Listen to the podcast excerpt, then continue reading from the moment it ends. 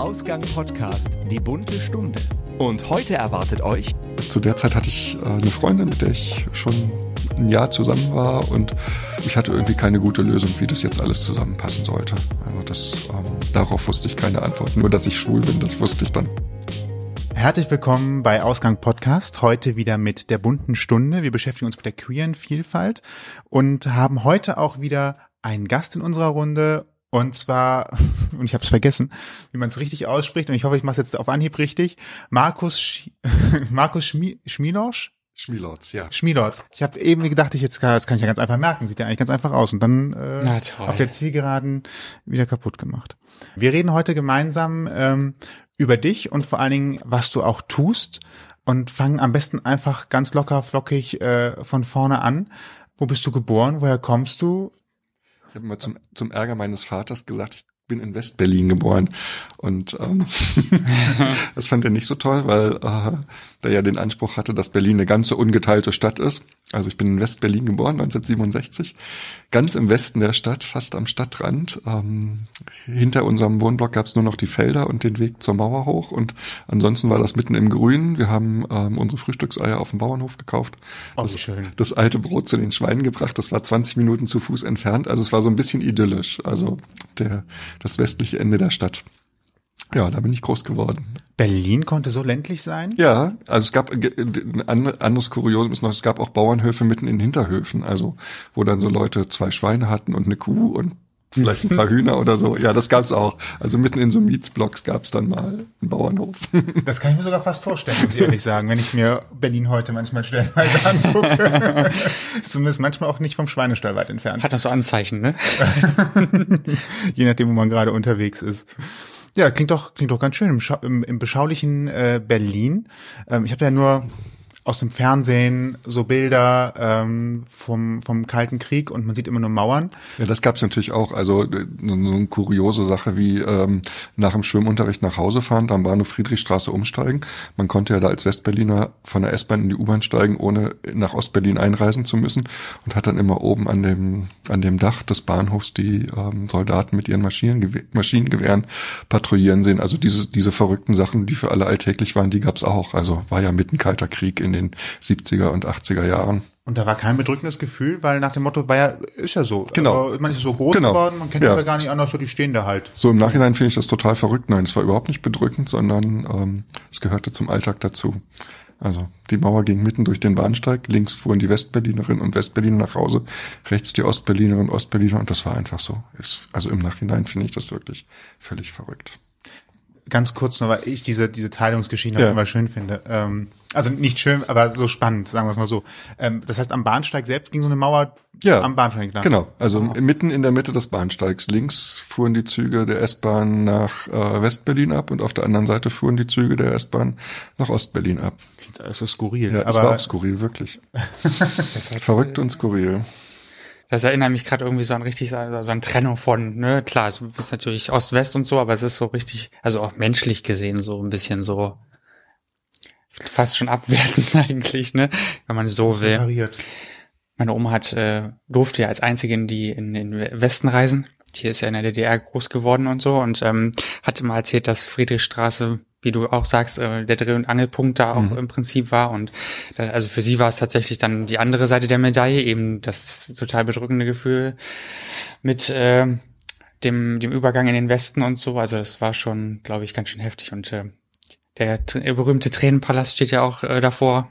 Genau, ja. Wo sich verabschiedet wurde und so. Also der ist ja auch in die Geschichte eingegangen, sozusagen, äh, als Symbol dafür. Ja, das ist äh, auf jeden Fall äh, krass.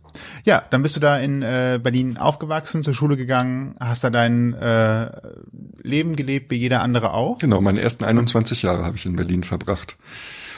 Großwerden, Grundschule, Gymnasium, Abitur und FSJ. Äh, freiwilliges soziales Jahr. Also heißt es heute, ne? Oder war so hieß es damals auch, auch, genau. Nach dem Abi habe ich erst ein freiwilliges soziales Jahr gemacht, dann ein Jahr studiert und dann bin ich nach Westdeutschland gegangen. Mhm. Du bist dann hier in der, der bunten Stunde natürlich äh, letztendlich auch deswegen, ähm, weil du gemerkt hast irgendwann, dass du auf Männer stehst. Wann war das und war das noch in der Berliner Zeit? Ja, das war in der Berliner Zeit und ich weiß auch den Tag noch ganz genau. Es war nämlich der 2. November 1985. Ähm. Warum weißt du das? Warum weißt du das so genau?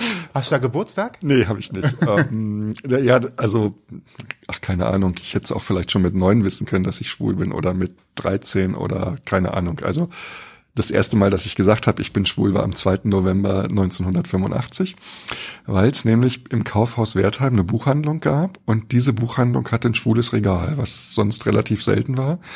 Und ich bin da schon früher also schon ein paar Jahre früher nach der Schule manchmal hingegangen und habe mir da die Bücher angeguckt, ohne genau zu wissen, weshalb ich die so spannend und interessant finde. Und dann habe ich eins gekauft an dem äh, 2. November, das hieß ähm, Ansprüche, Verständigungstexte von Männern. Also so klassisch 80er Jahre, ne? Also da haben das klingt halt, sehr verklausuliert. Genau, da haben da haben halt Männer ihre Biografien aufgeschrieben und haben darüber erzählt, wie sie in dieser Gesellschaft zu Männern geworden sind und zu welcher Art von Männern. Und da war eine Geschichte von einem schwulen Mann drin und die habe ich gelesen. Und bei dem, was er von sich erzählt hat, habe ich gedacht, ja, das ist bei mir auch so, ja, das ist bei mir auch so, ja, das ist bei mir auch so und ja, das ist bei mir auch so. Und dann war mir irgendwie klar nach dem Lesen der Geschichte, wenn das bei mir auch so ist, dann gibt es ja nur eine Möglichkeit, nämlich ich bin selber ein schwuler Mann. Und diesen Satz, ich bin schwul, habe ich dann beim Lesen im 19er Bus von einem, vom Kurfürstendamm zum Halensee das erste Mal gesagt. Und deswegen weiß ich das noch, ist mir das noch so präsent, weil das auf meinem Nachhauseweg äh, von der Schule war. Ja, aber ich hätte es halt auch früher schon wissen können, weil dieses Gefühl von Anderssein und ähm, ähm, Jungen aus meiner Schule oder Männer attraktiv finden, das war vorher schon da. Nur konnte ich das irgendwie nicht einordnen. Mhm. Und mit diesem Satz, ich bin schwul, war das, war das plötzlich alles ganz sinnvoll und wie so ein Mosaikstein, wie so ein letztes Mosaiksteinchen, wo dann alles seinen passenden Platz bekommen hat und zusammen gepasst hat plötzlich. Also bewusst geworden. Ja, genau. Also so dieses äh, alles so nebulös genau. auf einmal ja, genau. Nebel ist weggezogen, genau. zack. Ja. Ach, also es ganz gibt, einfach. Genau, dann war es ganz einfach. Ja. Also scheinbar erstmal einfach. Für mich war es einfach dann zu sagen, was es ist. Das irgendwie zu leben war immer noch nicht einfach. Also das war schon eher schwierig für mich. Was macht man denn nach dieser Erkenntnis? Also jetzt sitzt man einem Bus, also sitzt im Bus schreit laut, krass, ich habe die Lösung. nee, ich, also Schreien ist auch nicht so meine, also ich bin eher nicht so ein Schreityp. Aber es war schon so ein Gefühl von Freude und Glück und gleichzeitig auch so ein Gefühl von Anstrengung. Ähm, denn äh, zu der Zeit hatte ich äh, eine Freundin, mit der ich schon ein Jahr zusammen war und ich hatte irgendwie keine gute Lösung, wie das jetzt alles zusammenpassen sollte. Also das, ähm, darauf wusste ich keine Antwort. Nur, dass ich schwul bin, das wusste ich dann. Ja. Oh, Oder ich habe das so gesagt, weil, ähm, also heute würde ich das vielleicht anders sagen. Ähm, 1985 gab es nicht so viele Möglichkeiten. Wenn du auf Männer stehst, warst du halt schwul. Also und wenn du eine Freundin hattest und auf Männer standest, dann musstest du dich halt entscheiden, entweder oder.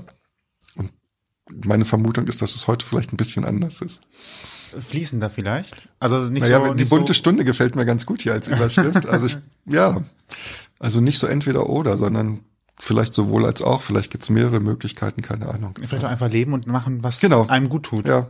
Also das ist immer so etwas, was ich auch, wenn Leute sich da unsicher sind, sage ich immer Ja. so, dann warum, warum denn jetzt eine Überschrift drüber Ja. machen? Also äh, tut das Not? Wo, und wenn ja, für wen? Also mein Eindruck ist 1985 brauchtest du eine Überschrift und das war auch wichtig, dass du eine Überschrift hast, ähm, einfach um auch zu wissen, wo gehöre ich denn hin. Also ähm, ich hätte, glaub, ich glaube, es wäre noch schwieriger gewesen, ist so in meiner Vorstellung, wenn ich jetzt einen Ort gesucht hätte, wo äh, wo das alles zusammengehen könnte irgendwie. also da wüsste ich heute ganz viele Antworten drauf. Aber 1985 selbst in Berlin wäre mir nichts eingefallen. Also Wie war denn das dann in, in Berlin? Ich meine, du wirst dann irgendwie geguckt haben, kann ich mit jemandem Kontakt aufnehmen oder oder ähnliches? Oder Und war es kurioser- kein Gedanke? Kurioserweise habe ich das erst später gemacht, nämlich nachdem ich von zu Hause weggezogen bin. Aber es hat ganz viel mit meinem Elternhaus zu tun und mit, ähm, also was die mir so vorgelebt haben, was an, was fürs Leben wichtig ist. Ähm, dass ich erst ganz viel Abstand brauchte fürs Coming Out und das erst gemacht habe, nachdem ich nach Münster gezogen bin. Magst du kurz skizzieren, was sie vorgelebt haben, was dich da so ein bisschen ja eingeengt klingt, so so Ja, Starr, ist ein gut, nee, das ja? ist ein gutes Wort. Also das passt ganz gut, weil ich bin in so einem, ähm, in so einem ganz für Berlin jedenfalls ungewöhnlichen katholischen Milieu groß geworden. Ähm, also so ein, so ein gutes. Ich habe mich dann äh, letzte Woche mit einem Schulfreund von mir unterhalten über die verrückten Katholiken in West-Berlin. Ähm, Warum verrückt? Ja, man sieht das vor, also äh, es ist tatsächlich Diaspora, also so ganz wenig Menschen in Berlin sind katholisch, ich glaube nicht mal zehn Prozent, ähm, vielleicht sind es auch noch weniger. Und ähm, die Kirche, zu der ich gehörte, die stand mitten in so einem Neubausiedlungsgebiet, das Mitte der 70er Jahre aufgebaut wurde, eine Kirche zwischen lauter Hochhäusern. Und wenn dann am frohen Leichnamstag die, ähm, Prozession. die Prozession rund um die Kirche war, haben die Westberliner und Westberliner aus dem Fenster geguckt und haben sich amüsiert, was die verkleideten Katholikinnen und Katholiken da unten auf der Wiese vor der Kirche machen. Also das war schon. Na, ja. immerhin liberal. Also ich meine, sie hätten auch ja. mit Eiern werfen so, können. Oder ja, aber einen Kirchturm gab's, da durfte es zum Beispiel nicht geben, weil das äh, eine Lärmbelästigung für die Anwohnerinnen und Anwohner gewesen wäre. Also Glocken haben da nicht geläutet in dieser Kirche. Uh, ja. Wenn das manche Partei heute wüsste. so, also das, ich habe das als sehr eng erlebt, also ähm, ähm, als sehr enges katholisches Milieu erlebt. Und gleichzeitig ähm, äh, auch in unserer eigenen Familie, also die, obwohl meine Mutter evangelisch war, aber sozusagen von der, von aus der Familie meines Vaters, die waren sehr, sehr, sehr katholisch und ich habe die als sehr äh, eng und äh, erlebt, ja. Das klingt übrigens gerade nach evangelisch, oder? äh, ich das sind Glocken, Glocken im Hintergrund. Äh, vielleicht man auch nur Aber es könnte, könnte ich glaube, das sind so, sind so es ist lustig, dass es gerade jetzt alles Ja, aber es ist ähm, auf jeden Fall Kirchengeläute im Hintergrund, ja. aber es passt ja. Ähm, was, was bedeutete das für dich, äh, katholisch zu sein? Musstest du da ähm, Kommunion, Firmung, genau. äh, also alle, alle äh, ganz klassisches, also würde ich mal so sagen, ne, mit ähm, man geht mit zehn zur Erstkommunion, dann ähm, wirst du Messdiener, ähm, dann gehörte ich zu den wenigen, die nach der fünften, nach der vierten Klasse aufs Gymnasium gegangen sind, weil in Berlin eigentlich die Grundschulen bis zur sechsten Klasse gehen und meine Eltern unbedingt wollten, dass ich auf eine katholische Privatschule gehe. Ich war ganz lange in der katholischen Jugendgruppe. Die allerdings war ziemlich gut. Also das ist sozusagen die Ausnahme gewesen. Ist die auch KJG damals? In nee, die, also die KJG war ja so ein befreundeter Verband, okay. ähm, die auch eher zu den linken katholischen Jugendverbänden gehörte. Meine hieß Gemeinschaft christlichen Lebens klingt. Das klingt tatsächlich wie Partei Bibeltreuer Christen. Nee, war, die waren aber tatsächlich so ein, so ein, richtig linker katholischer Jugendverband. Okay. Ähm, also wir haben, ähm, wir haben, ich kann ich vielleicht gleich nochmal erzählen, wenn das wichtig ist, aber ja, also eher so ein linker, linker katholischer Jugendverband. Wobei das Thema schwul sein oder lesbisch sein oder ähm, das kam nicht vor, auch in dem linken katholischen Jugendverband nicht.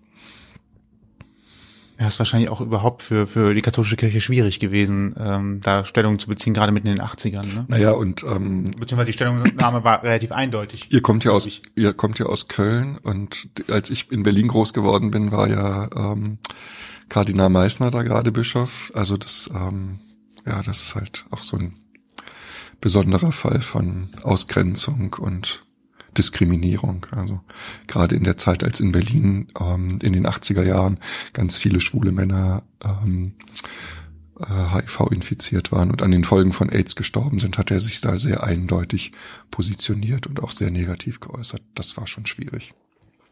Okay. Das heißt, da war, äh, ich hatte gerade das Gefühl, ach so. Ich, ich hatte nur gerade was brummen. Ich dachte gerade, das ist ein Telefon. Nein, wir haben einen stummen Zuhörer. Also oft stumm Zuhörer. Gerade mal kurz geknurrt. Ein wohliges Knurren. Hm.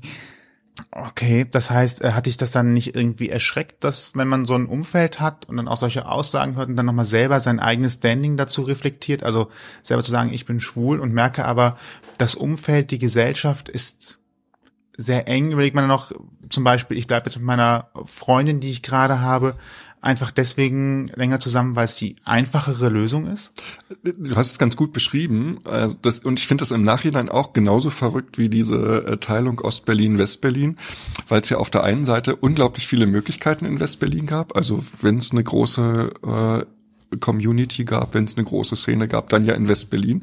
Und ich war sozusagen ganz woanders, nämlich in dieser katholischen Enklave, die nach ganz anderen Regeln funktioniert hat. Und ähm, im Nachhinein finde ich das echt verrückt. Also das, äh, ich denke, wie so zwei Welten, die völlig nebeneinander sind. Ich habe natürlich auch ganz viel mitgekriegt auf dem Weg durch die Stadt, was es da an schwulem Leben gegeben hat. Ähm, und trotzdem habe ich mich da irgendwie nicht äh, zugehörig gefühlt. Also ich blieb ziemlich lange in diesem katholischen engen Milieu in Westberlin, ja. Okay, deswegen auch der, Be also das Ausleben oder mehr dazu stehen erst außerhalb von Berlin. Ja, so war um, das. Also- um, weil, weil Berlin insgesamt, auch wenn es eigentlich wahrscheinlich eine relativ liberale und offene Stadt war, du hast immer assoziiert mit dem katholischen Milieu, in dem du eigentlich groß geworden Ja, und ich habe bist. auch noch, ja, und ich habe auch noch zu Hause gewohnt. Das war auch noch so ein Teil. Also ich glaube, wenn wäre wahrscheinlich, wär wahrscheinlich, wär wahrscheinlich auch richtig interessant geworden. Ja, also viele meiner schwulen Freunde, die ich äh, sind ja äh, zum Coming Out nach äh, Berlin gezogen tatsächlich und ähm, haben die umgekehrte Richtung gemacht und ist also gerade diejenigen aus meiner Generation, für viele war so ein wichtiger und entscheidender Schritt von zu Hause ausziehen und dann nicht nur ums Eck ziehen, sondern weit wegziehen. Und ich habe das auch gemacht, nur war ich ja schon in Berlin. Und dann ging weit wegziehen eben nur in eine andere Richtung und nicht in Berlin selbst. Obwohl es vielleicht, nee, also ja. Ja, Münster ist ja jetzt gar nicht so schlecht. Da bist du dann ja letztendlich gelandet. Ja, ist gar nicht so schlecht tatsächlich. Das ähm, war in den Anfang der 90er Jahre das größte Lesben- und Schwulenzentrum in der Bundesrepublik Deutschland war in Münster. Auch. Ja. Es ist ja auch übrigens, also es ist ja auch, wenn ich mich gerade täusche, ist es auch katholisch. Super Stadt, katholisch, ja. Münster hat halt den Vorteil, dass von den 250.000 Einwohner in 50.000 Studierende sind. Also das ist schon ähm, Oder? Ein sehr junges. ein sehr äh, junges Publikum und äh, das, die hatten ein tolles Schwulenzentrum. Jetzt ist es nur ein Schwulenzentrum. Da, als ich da hingezogen bin, war es ein Lesben- und Schwulenzentrum. Ähm, also ja, war zwar am ähm, abgelegen am Stadthafen und äh, brauchte ein bisschen Weg, um da hinzukommen und es sah auch früher da schäbig aus, aber jetzt ist das so ein ganz mittendrin in, in der Kultur in Münster, ja. Ist halt viel Zeit vergangen seitdem. Und ähm, wa- was waren dann die die ersten Schritte, die du da gemacht hast? Also bist dann in dieses Schwulenzentrum gegangen, hast Menschen kennengelernt Genau. oder hast du erstmal nur so von außen beobachtet? Äh, Die, bevor ich das erste Mal, genau so war das, bevor ich das erste Mal dahin gefahren bin, habe ich mir einen Tag ausgesucht, an dem die nicht offen hatten und mit dem Fahrrad dahin gegangen und habe mir das angeguckt von gehofft, außen. dass gerade keiner drin arbeitet. War auch keiner da. und ähm, ich bin dann in eine Coming-out-Gruppe gegangen in Münster. Also heute würde man sagen eine Jugendgruppe für äh, ähm, für Schwule und ähm, ja, da habe ich meine ersten Kontakte mit der Community geknüpft und dann ging das relativ schnell weiter mit meinem Coming Out. Also Eine Postkarte geschrieben, hallo, Münster ist toll, ich bin schwul, tschüss. Nee, ein Brief war es tatsächlich, habe ich meinen Eltern geschrieben, ähm, einen Brief mit ähm, ich bin schwul und ähm, die haben ganz anders reagiert, als ich mir das vorgestellt habe. Also das war nicht so, wie ich es mir gewünscht habe. Also viel zu verständnisvoll. Klingt ein bisschen komisch, ne? Aber ja, ich habe mir gedacht, endlich, endlich werden sie sich mit mir streiten und mit mir auseinandersetzen. Und dann haben sie gesagt, egal was du tust, wir werden dich immer lieben.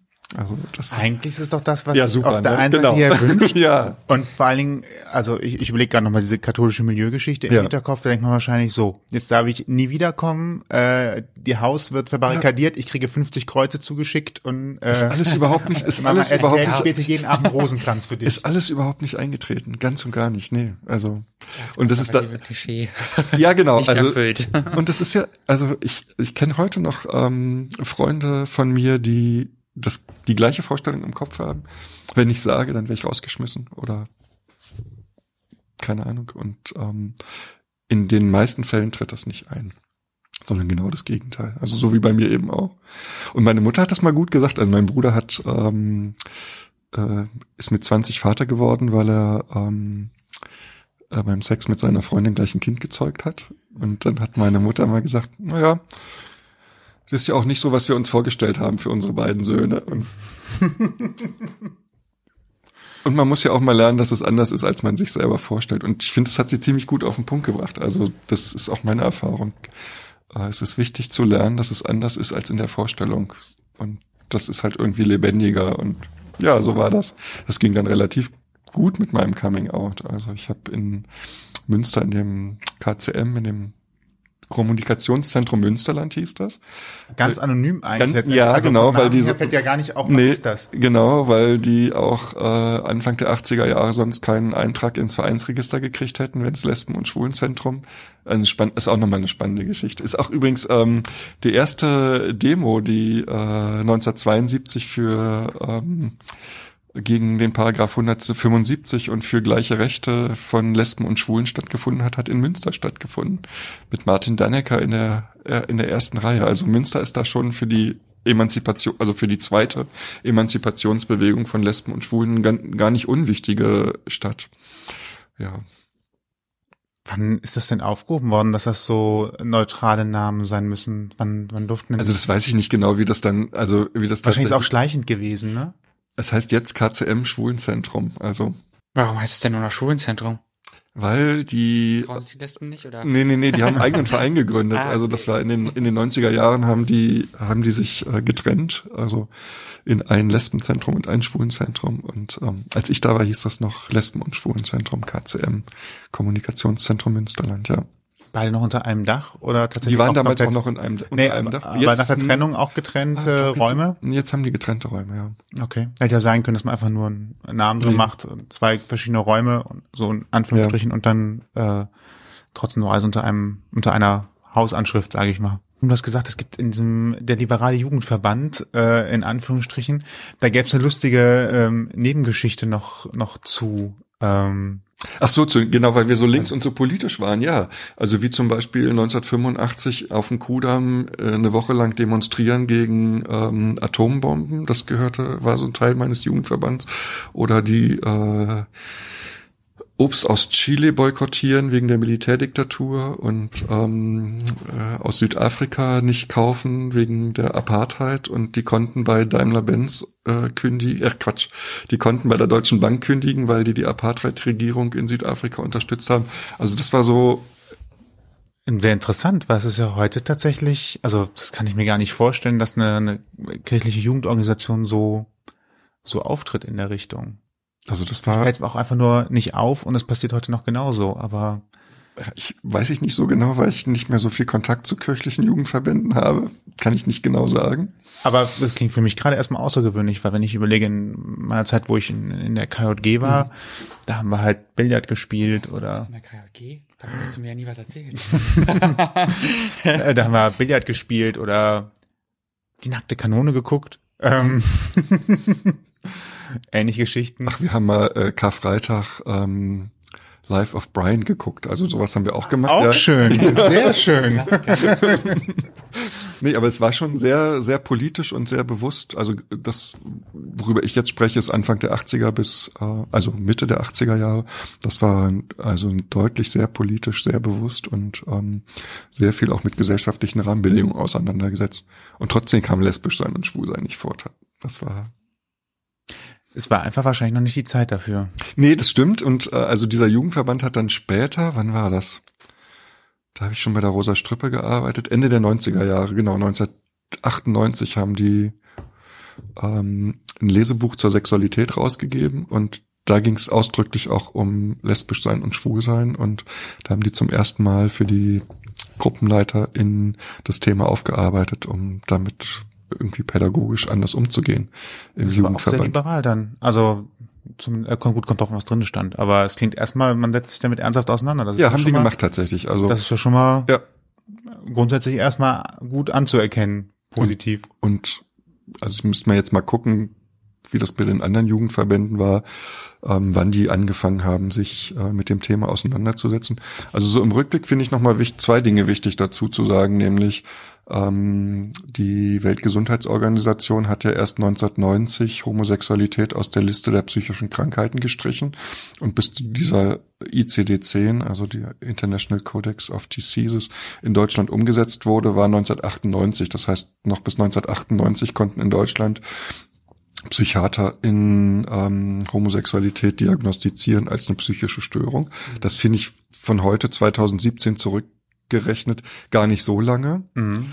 Und der andere Teil ist ja, dass äh, der Paragraph 175 erst im Zuge der Wiedervereinigung 1994 abgeschafft wurde. Das heißt, wer 19 bis 1994 19 war und einen 17-jährigen Freund hatte, hat sich strafbar gemacht und hätte ähm, verurteilt werden können nach Paragraph 175. Und das ist ja auch noch nicht so lange her. Also gerade wenn wir so im, im Bereich von Jugendarbeit sind, ähm, dann ähm, irgendwie ist das ja selbstverständlich, dass da, wo Jugendliche zusammen sind, sich auch die ersten Paare bilden, Menschen sich verlieben und äh, zusammen sind und wieder nicht zusammen sind. Nur für Schwule galt das eben nicht so einfach. Und das finde ich auch im Nachhinein nochmal wichtig, darauf zu gucken, dass das eben nicht so selbstverständlich ist. Oder nicht so selbstverständlich gewesen ist. Ich glaube, das ist auch kein bewusst heute. Also, der die Zeit so nicht miterlebt hat. Ja, also das, für mich ist das immer so ein, also so ein wichtiger Punkt, nochmal dran zu erinnern, dass die ähm, Diskriminierung noch nicht so lange her ist. Mhm. Also das, das öffentliche Bewusstsein von, ähm, dass es alles ganz easy ist, glaube ich, anders als ähm, das, was äh, Menschen noch an Diskriminierung im Kopf mit sich rumtragen. Absolut, ja, vor allem. Also ich finde, ich, jetzt, dieses Jahr haben wir ja nun die Ehe für alle durchgesetzt endlich, oder sie wurde durchgesetzt, sagen wir es mal so. Und ähm, ich habe nach, nach dem CSD Köln, nach dem CSD Köln ganz viele Kommentare gelesen von wegen, ja, ihr habt doch jetzt die Ehe durchgesetzt und ihr habt doch jetzt, was ihr wollt und ihr müsst doch jetzt, also ihr könnt doch jetzt aufhören zu demonstrieren oder mhm. ne und so weiter und ähm, eure Bewegungen weiterzumachen. Und da habe ich auch so gedacht, aber warum aufhören? Also ich meine, die äh, die Diskriminierung oder die Akzeptanz, die ist zwar vielleicht höher als vor 20 Jahren oder vor, zu deiner Zeit, als du gerade jugendlich oder junger Erwachsener warst, aber im Endeffekt ist die trotzdem noch groß, ne? Und, und die das Unwissen der vieler Leute eben immer noch groß genug und ähm, man, also ich persönlich habe jetzt nicht so viel damit zu tun, Gott sei Dank, aber man stößt dann doch immer wieder auf Kommentare, ähm, wo man ganz genau sieht, okay, äh, die, da muss noch ganz viel Aufklärungsarbeit hm passieren im Endeffekt. Ne? Und also das finde ich auch wichtig zu unterscheiden. Also das ist ja der eine Teil des Erfolgs ist ja, also kann ja da persönlich zustehen, wie Mensch möchte. Der eine Teil des Erfolgs ist diese rechtliche Anerkennung, also ja. die es erst 2001 mit der eingetragenen Lebenspartnerschaft gab und die es jetzt gibt mit ähm, der Öffnung der Ehe. Ähm, das war ja auch nur ein Teil der Emanzipationsbewegung, die sich eingesetzt haben für gleiche Bürgerinnen und Bürgerrechte. Mhm. Und das, was du gesagt hast, sehe ich auch so. Also der Teil von ähm, Abbau von Diskriminierung, ähm, der ist ja damit überhaupt nicht erledigt. Also die ähm, die Herausforderung besteht ja immer noch zu gucken, wie die 20 Prozent, die sich in Nordrhein-Westfalen bei einer Umfrage ähm, als deutlich negativ gegen ähm, Lesben, Schwule, Bisexuelle und Transmenschen geäußert haben, ähm, wie diese Diskriminierung abgebaut werden kann. Und das zeigt mhm. sich dann ja eher im Alltag, egal ob äh, gleichgeschlechtliche Paare eine Ehe eingehen können oder nicht, ist ja die Frage, wie sieht's in der U-Bahn aus, wie sieht das beim Mieten einer Wohnung aus. Ja. Ähm, und, und ein wichtiges Thema ist auch, ähm, also ein Kollege von mir in Marburg forscht gerade zu psychischen Erkrankungen von Lesben, Schwulen und Bisexuellen. Und nach wie vor ist das so, dass ähm, die Wahrscheinlichkeit im Laufe des Lebens an einer Depression oder an einer Suchterkrankung zu erkranken deutlich höher ist. Und das hat was mit den erlebten Diskriminierungen zu tun und mit den, sagen, mit der Vorwegnahme von Diskriminierung. Also auch wenn ich das selber noch nicht erlebt habe, ähm, die Angst davor, dass genau, das passieren könnte, dass das passieren ich verhalte mich ganz so, genau. wie es ja. normativ erwartet ganz wird. genau. Damit ja. eben keine Diskriminierung passiert. Genau, das ist, das ist immer noch ein wichtiger Punkt trotzdem es äh, die Ehe für alle gibt oder trotzdem es schon in den 90er Jahren das erste schwule Paar in der Lindenstraße gab. ja, das äh, hat sich zwar da schon etabliert ein Stück weit, ne, aber ich, wie gesagt, also ich bin der glaube, dass man immer noch weiterhin nicht oft genug erwähnen kann, dass äh, eben das, worüber wir gerade sprechen, nicht so selbstverständlich ist, wie es vielleicht der äh, gemeine Bürger denken könnte oder viele jetzt glauben, nur weil die Ehe für alle jetzt durch ist, ähm, dass wir jetzt alle unheimlich frei leben können und, und es uns allen super gut geht damit. Ne? Klar haben wir hier in Deutschland wahrscheinlich äh, eine hohe äh, Wahrscheinlichkeit an Akzeptanz und ein gutes, relativ gutes Leben damit, würde ich jetzt mal sagen. Wir können offen damit umgehen, mit Sicherheit, aber dennoch glaube ich auch, ja, dass das einfach noch lange nicht ausdiskutiert ist. Und das finde ich einen zweiten wichtigen Punkt, ja. nämlich die, also das über den Tellerrand gucken. Also in dem Fall meine ich über den Tellerrand der Grenzen der Bundesrepublik Deutschland zu gucken. Ähm, ich war 2010 beim Europride in Warschau und das war eine unglaublich beeindruckende Atmosphäre, weil so viele Menschen für gleiche Rechte auf die Straße gegangen sind. Mhm. Und gleichzeitig fand ich es unglaublich bedrückend, weil es nötig war, dass ganz viele Polizistinnen, die Demonstrationen geschützt haben und weil es eben auch eine ganze Reihe von rechtskonservativen, nationalistischen und ähm, katholischen Gruppen gab, die sich sehr diskriminierend und ablehnend und feindselig geäußert haben am Rande der Demonstration. Und ähm, ich halte das auch für wichtig, sich äh, hier damit auseinanderzusetzen. Also die, die ähm, Gewinne der AfD bei den letzten Wahlen, das hat auch was mit rechtskonservativ, nationalistisch, fremdenfeindlich und äh, homonegativ oder transnegativ zu tun. Also für mich gehören die Diskriminierungen auch zusammen. Und das ist wichtig, äh, das deutlich zu machen, dass ähm, äh, da politische Bildung und Aufklärung not notwendig ist nach wie vor. Machst du ähm, tatsächlich auch was in der Richtung politisch? Also das, was das, das, was ich am meisten politisch mache, ist meine Arbeit bei der Rosa Strippe. Mhm. Und das sehe ich auch so. Also ähm, wir sind eine Beratungsstelle für Lesben, Schwule, Bisexuelle und Transmenschen und das, was wir machen, ist öffentliches Handeln. Und für mich ist das im besten Sinne politisch, nämlich, dass wir ähm, präsent sind, dass wir ähm, einen Schutzraum bieten für Lesben, Schwule, Bisexuelle und Transmenschen und dass wir in der Stadtgesellschaft eine Stimme sind, die immer wieder darauf hinweist, Diskriminierung ist nicht zu Ende und ähm, wir brauchen mehr öffentliches Engagement. Also gerade jetzt, wir haben eine ganz starke Gruppe mit ähm, Schutzsuchenden und Geflüchtet, Geflüchteten, die ähm, nach Deutschland gekommen sind und die ganz dringend solche Schutzräume brauchen, wo sie äh, selbstverständlich so sein können, wie sie sind. Und ähm, für mich ist das eher wieder so ein also die Erfahrungen, die ich in den 80er und 90er Jahren gemacht habe, nochmal neu aufgelegt auf eine andere Art und Weise. Schutzräume bieten, diskriminierungsfreie Räume bieten, Unterstützung bieten, Empowerment bieten. Also das, was ich sozusagen selber erfahren habe und dann weitergegeben habe, jetzt nochmal auf einer anderen Ebene ähm, neu. Und das, ich glaube, das wird auf einen langen Zeitraum erstmal nicht aufhören. Also ich kann mir das vorstellen. Manchmal sprechen wir mit den Kolleginnen und Kollegen darüber, wann wird das nicht mehr nötig sein, also so wie du das gerade gesagt hast. Mhm. Und ich bin da manchmal ein bisschen optimistisch, weil ich glaube, dass sich das auflösen wird. Jetzt ist es aber noch dringend nötig, auch dafür zu kämpfen, dass das, dass das Bewusstsein dafür geschärft wird, dass es diese Diskriminierung noch gibt und dass eben Schutzräume so wichtig sind. Also nach wie vor ist das so, ähm, wir beraten Menschen, die auf der Suche nach einer Psychotherapie sind und diskriminierungsfreie Psychotherapeutinnen und Psychotherapeuten suchen. Und das ist immer noch nicht selbstverständlich, dass ähm, auch gerade im sozialen Bereich oder im medizinischen Bereich oder im Gesundheitsbereich Lesben und Schwule da ohne Diskriminierung oder Transmenschen ohne Diskriminierung gute Ansprechpersonen finden. Okay. Ähm, du, du sprichst auch von Schutzräumen. Ähm, was ist unter, mit, mit Schutzraum gemeint? Das klingt erstmal so nicht, nicht greifbar. Ja, wo ich mich nicht verstellen muss. Also, wo ich durch die Tür gehen kann ins Haus der Rosa Strippe und weiß, hier kann ich so sein, wie ich bin. Egal wie meine Rolle als äh, schwuler Mann oder als lesbische Frau oder als Trans Transmensch ist. Ich kann ähm, mich so verhalten, wie ich das möchte, ohne so eine Schere im Kopf zu haben. Für wen seid ihr als Ansprechpartner? Also für Menschen von 14 bis zum Lebensende, für lesbische Frauen und für schwule Männer, für Bisexuelle und für Transmenschen. Mhm. Ihr macht aber auch Öffentlichkeitsarbeit. Wir machen auch Öffentlichkeitsarbeit, genau.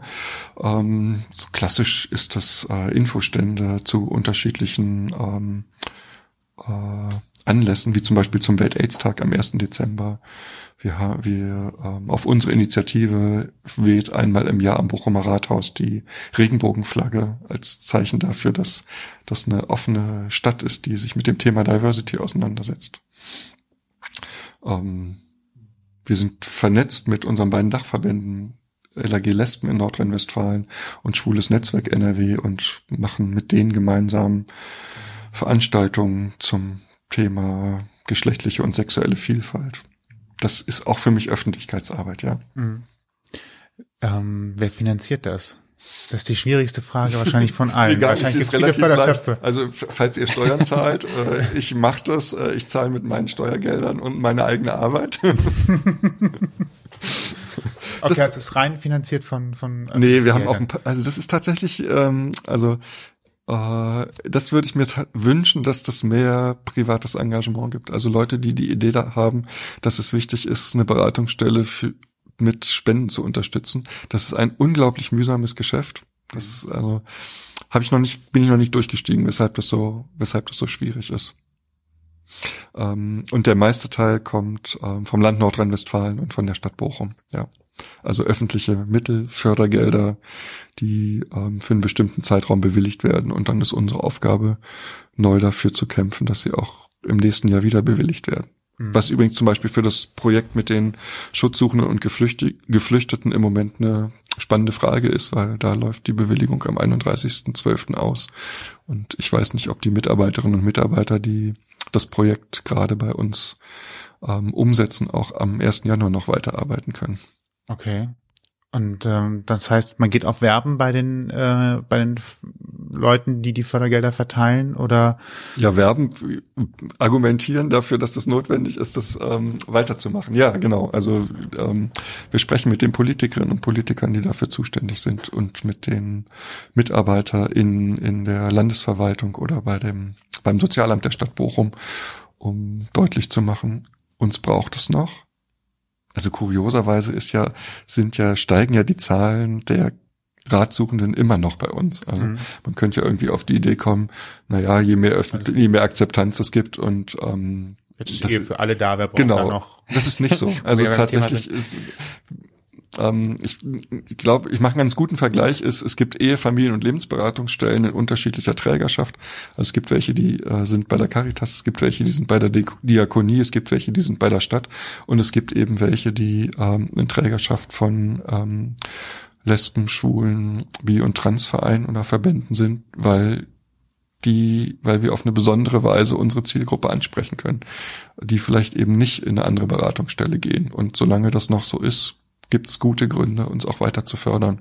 Und unsere Klientinnen haben ja auch gute Gründe, zu uns zu kommen und sich bei uns beraten zu lassen und eben nicht woanders. Ja, ohne es jetzt tatsächlich genau zu wissen, glaube ich auch, dass äh, zumindest Diakonie und Co. nicht die ersten Ansprechpartner sind, auf die wahrscheinlich ein Jugendlicher kommt, um sie anzusprechen auf äh, ihr Sexualleben oder ihre Neigung. Ja, eher manchmal ist das umgekehrt. Tatsächlich äh, finde ich das kurios, dass äh, heterosexuelle Paare zu uns kommen, weil sie äh, eine Frage zum Thema Sexualität haben. Dann denke ich immer, ah, okay, ähm, was bringt die dazu, ausgerechnet eine ähm, Einrichtung wie die Rosa Strippe aufzusuchen? Aber irgendwie haben die manchmal den Eindruck, dass wir damit offener und vorurteilsfreier umgehen können als andere Beratungsstellen. Kann man sicher auch tatsächlich als Lob auf die Fahne schreiben. Ja. Ist wahrscheinlich aber für Fördergelder auch kein Stichhaltiges Nee, das geht auch nicht tatsächlich. Also die schicken wir dann auch immer wieder weg, ganz brav, weil unsere Zielgruppe ja Lesben, Schwule, Bisexuelle und Transmenschen und deren Angehörige sind. Mhm. Vielleicht nur ganz kurz zur Einordnung, das hatten wir am Anfang nicht gesagt. Ähm, was genau machst du bei der Rosa Strippe? Genau, die Rosa Strippe ist eine Gründung von 1980. Das war ursprünglich ein Beratungstelefon von schwulen Männern für schwule Männer, mhm. ehrenamtlich und ähm, äh, selbsthilfeorientiert. Und wir sind nach dem Rubicon e.V. in Köln jetzt die zweitgrößte professionelle Beratungsstelle in Nordrhein-Westfalen. Und ich arbeite da als ähm, Diplompädagoge und systemischer Familientherapeut und ähm, leite die Beratungsstelle seit 2011. Wir sind ein Team aus mehreren haupt- und ehrenamtlichen MitarbeiterInnen und in der Beratungsstelle selber arbeiten noch zwei Kolleginnen mhm. mit mir zusammen. Was ist dein, was ist dein Background außer deiner, deiner persönlichen Geschichte, die wir eben schon ausführlich gehört haben? Was, was hast du gelernt? Äh, ähm, ich habe ähm, Sozialpädagogik und Pädagogik studiert, also von der Uni zur Fachhochschule zurück zur Uni. und ähm, ich habe eine Ausbildung gemacht zum systemischen Familientherapeuten. Ähm, die liegt jetzt zwei Jahre zurück. Vorher war ich systemischer Familienberater. Das liegt schon ein bisschen länger zurück. Also es gibt diesen fachlichen Background einmal und ähm, das hast du gut gesagt und auch richtig gesagt. Die Voraussetzung bei uns zu arbeiten ist selbst ähm, Coming Out hinter sich zu haben und sich mit der eigenen Diskriminierungsgeschichte auseinandergesetzt zu haben. Ähm, und das ist auch ein wichtiger Grund, weshalb Leute zu uns in die Beratungsstelle kommen. Also ich werde nach wie vor gefragt, bist du selber schwul? Und erstmal ist das ja für die Fachlichkeit von Beratung nicht so ein, eine Notwendigkeit. Das sagt aber was darüber aus, ob Menschen sich akzeptiert fühlen und einen Eindruck davon kriegen können, dass sie mit ihrer eigenen Geschichte nicht diskriminiert werden. Dass sie es auch selber für sich sagen können. Ja, genau. Ja. Wo wir wieder im Thema Schutzraum sind. Ja, genau. Ne? Ja, das hat was da, hat damit was zu tun. Gibt ja auch genügend Leute, die bewusst zu einem schwulen oder zu einer lesbischen Ärztin gehen oder so, weil sie dann Sicherheit äh, sich auch da einfach sicher sein können. Sie können über alles reden, ohne dass sie jetzt erklären müssen, dass sie schwul sind oder lesbisch oder was auch immer. Ne? Ähm, ist ja auch wieder so ein Punkt. Es gibt ja auch andere Beratungsstellen, Ja. für die das ein Kriterium ist. Also ich kenne zum Beispiel keine Schwangerschaft-Konfliktberatungsstelle, in der ein Mann arbeitet als Berater. Also wird es vielleicht geben, aber ich persönlich kenne jetzt niemanden. Ähm, es gibt Drogenberatungsstellen, die ausdrücklich für die Beratung Ex-Userinnen und Ex-User einstellen. Ähm, es gibt Beratungsstellen, ähm, wo es ums Thema Migration geht, wo es wichtig ist, dass Menschen arbeiten, die selber eine Einwanderungsgeschichte ähm, mitgemacht haben. Und so ist das in unserer Beratungsstelle auch. Ich glaube sogar noch ein äh, gutes Beispiel ist ähm, Aussteiger aus der rechten Szene. Zum Beispiel, ja. Also wo halt einfach ein hoher Identifikationsfaktor vorhanden ist mit dem, was passiert ist und was die Leute durchmachen müssen, um äh, einen gewissen Punkt zu erreichen oder ein, eigenständig dazu zu stehen, wer oder was sie sind, waren und was sie sein wollen. Vielleicht ist das so tatsächlich. Und wir haben halt beides. Einmal unsere eigene Geschichte und die Professionalität, die wir mitbringen. Und bei mir ist das eben, dass ich Sozialpädagoge und Pädagoge und Familientherapeut bin. Ihr seid wahrscheinlich gemischt zwischen ehrenamtlichen und hauptamtlichen Ja. Mitarbeitern. Im, also in dem, äh, in der eigentlichen Beratungsstelle, also da, wo wir psychosoziale Beratung machen, sind wir nur hauptamtlich. In den Projekten, die wir haben, sind wir haupt- und ehrenamtlich gemischt. Mhm. Wie viele Leute seid ihr insgesamt? So Pi mal Daumen? Mal nachzählen. Also Ehrenamtliche bestimmt über 30 und ähm, hauptamtlich in der Beratungsstelle drei. Wir teilen uns zu dritt 2,4 Stellen. Und ähm, in den Projekten haben wir noch äh, eins, zwei, drei, vier, fünf ähm, bezahlte Menschen, die befristet bei uns arbeiten, weil nicht klar ist, ob die Förderung fortgesetzt wird. Und Projekte heißt in dem Fall einmal für die Schutzsuchenden und Geflüchteten unser Projekt Sendima und einmal das Projekt für Regenbogenfamilien, also lesbische und schwule Eltern. Wie sieht so ein klassischer Tag aus? In der Beratungsstelle? Wenn, wenn du morgen früh die Tür Wenn ich morgen- aufmachst, genau. machst du erstmal Papierkram. Nee, wenn ich morgen, morgen früh gehe ich erstmal woanders hin. Okay, dann nehmen wir übermorgen. Nämlich in nee, das ist auch, ist äh, vielleicht auch, also morgen um 9.30 Uhr trifft sich in Bochum der Arbeitskreis äh, häusliche Gewalt. Okay, das ist auch ein Thema für uns. Das ist auch ein Thema für uns, also Gewalt in lesbischen oder schwulen Partnerschaften, Partnerinnenschaften, da, das ist auch ein Thema für uns.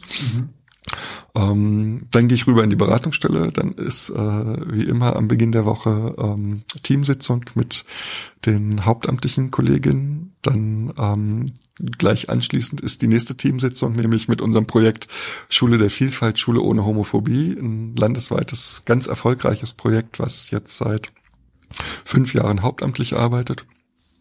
Und der Tag hört auf mit einer Filmreihe für schwule Männer in der zweiten Lebenshälfte. Das ist das Letzte, was ich machen werde. Und dann ist äh, 22 Uhr und Feierabend. So ungefähr, ja. kommt, Klingt grad so kommt von- ganz gut hin. Ja, ist, vom Ablauf her. Das ist, ähm, ich mag das ja. Also ein Vorteil dieser Arbeit ist, dass sie selbst organisiert ist und flexibel ist. Und es gibt halt manchmal lange Tage, aber es gibt eben auch ähm, Tage, an denen ich mir das gut selbst einteilen kann, was ich da mache. Also sehr viel, sehr viel Freiheit haben wir da in der in der Arbeit, in der Abwechslung. Und Abwechslung. Also wenn ich ja. höre erst ein relativ schwieriges Thema, dann Teamsitzung, Projektbesprechung, erfolgreiches Projekt äh, Homophobie in der Schule beziehungsweise gegen Homophobie in der Schule und dann abends noch ein Film zum Ausklang. Das ist vielfältig. Also ich glaube, Ja. die emotionale Kurve geht, glaube ich, am Tag mehrmals hoch und runter bei sowas. Naja, also äh, ähm, der ähm, Film klingt erstmal nach Vergnügen und ähm, die Zielgruppe ist ja schwule Männer in der zweiten Lebenshälfte und es ist tatsächlich so, dass es eine ganze Reihe von schwulen Männern gibt, die unser Haus als eine Anlaufstelle ähm, entdeckt haben, weil sie eben so einsam und isoliert leben. Also das und gerade äh, das Thema schwules Alter ist ein wichtiges Thema und ähm, da macht sich das vielleicht auch zeigt sich das vielleicht auch, dass Schwule eben auch Männer sind ähm, und auch anders mit dem Alter umgehen, als das lesbische Frauen tun. Das ist zumindest meine Erfahrung aus der Beratungsstelle. Und ähm, diejenigen, die wirklich kaum soziale Kontakte haben, ähm, haben dann bei so einem Filmabend die Möglichkeit, äh, mit anderen in Kontakt zu kommen. Also es geht nicht nur um den Film, sondern es geht auch darum, unter Menschen zu kommen und ähm, rauszukommen und nicht einsam zu sein. Mhm. Das heißt, ähm, das ist wirklich ein Rundum-Paket, was ihr anbietet. Ja, wir sind, genau, das kann man so sagen. Ja, ich, ich denke mal, ja. es ist was, es ist was unterhaltsames, gemeinschaftliches, es ist aber auch beratend, es ist Hilfe anbieten.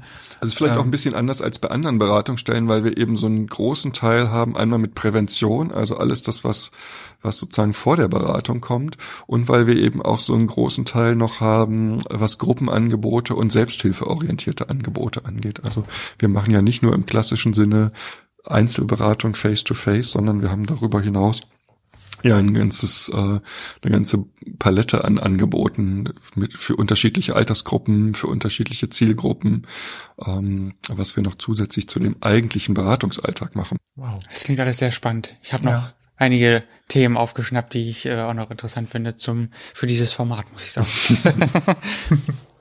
ja, sehr gut. Jetzt gucke ich gerade mal hier. Ich finde es interessant, ja. dass äh, trotz des Internets, was ja heute ebenso groß ist, wie es ist, dass äh, ihr trotzdem so viel Zulauf habt, wie ihr sagt, wie du sagst, und äh, dass sehr viele Menschen ja anscheinend doch äh, die Realität lieber als ihren Raum zum Begegnen nutzen als äh, das Internet. Und äh, vor allen Dingen auch für Leute, also mit, um mit Leuten in Kontakt zu kommen, wie dich, äh, wie dir, ähm, die halt eben beraten, die die ersten Schritte vielleicht mitgehen. Mhm. Ähm, in ein neues Leben. Kann man ja vielleicht auch manchmal Zumindest sagen. in ein anderes. Also wir sind ja da in der, in, ach, irgendwie weiß ich nicht. Also in der Beratungsstelle sind wir äh, Expertinnen für Andersleben. Und vielleicht passt das ja auch ganz gut zu dem Thema, weil ähm, Lesben, Schwule, Bisexuelle und Transmenschen sind anders im Hinblick auf die Mehrheit der Gesellschaft. Und ähm, auch da sind wir Experten fürs Andersleben. Ja. Also einmal sozusagen Andersleben als der gesellschaftliche Rahmen. Und dann, wenn ich ähm, merke, dass ich in einer Lebenskrise bin oder ein Problem habe, dann sind wir auch Expertinnen für Andersleben, mhm. nämlich irgendwie besser. Also wenn es nur immer gleich wäre, bräuchte es uns nicht. Also Menschen brauchen uns, wenn es um anders geht, und zwar nicht um anders und schlechter, sondern um anders und besser. Mhm. Und ähm, da sind wir sowas wie Unterstützerinnen oder Helferinnen oder ja. Du machst das ja jetzt schon insgesamt sehr lange und hast einen langen Blick auch auf ähm, die Arbeit in den Zentren, also ja. in Münster, jetzt äh, hier in, in Bochum.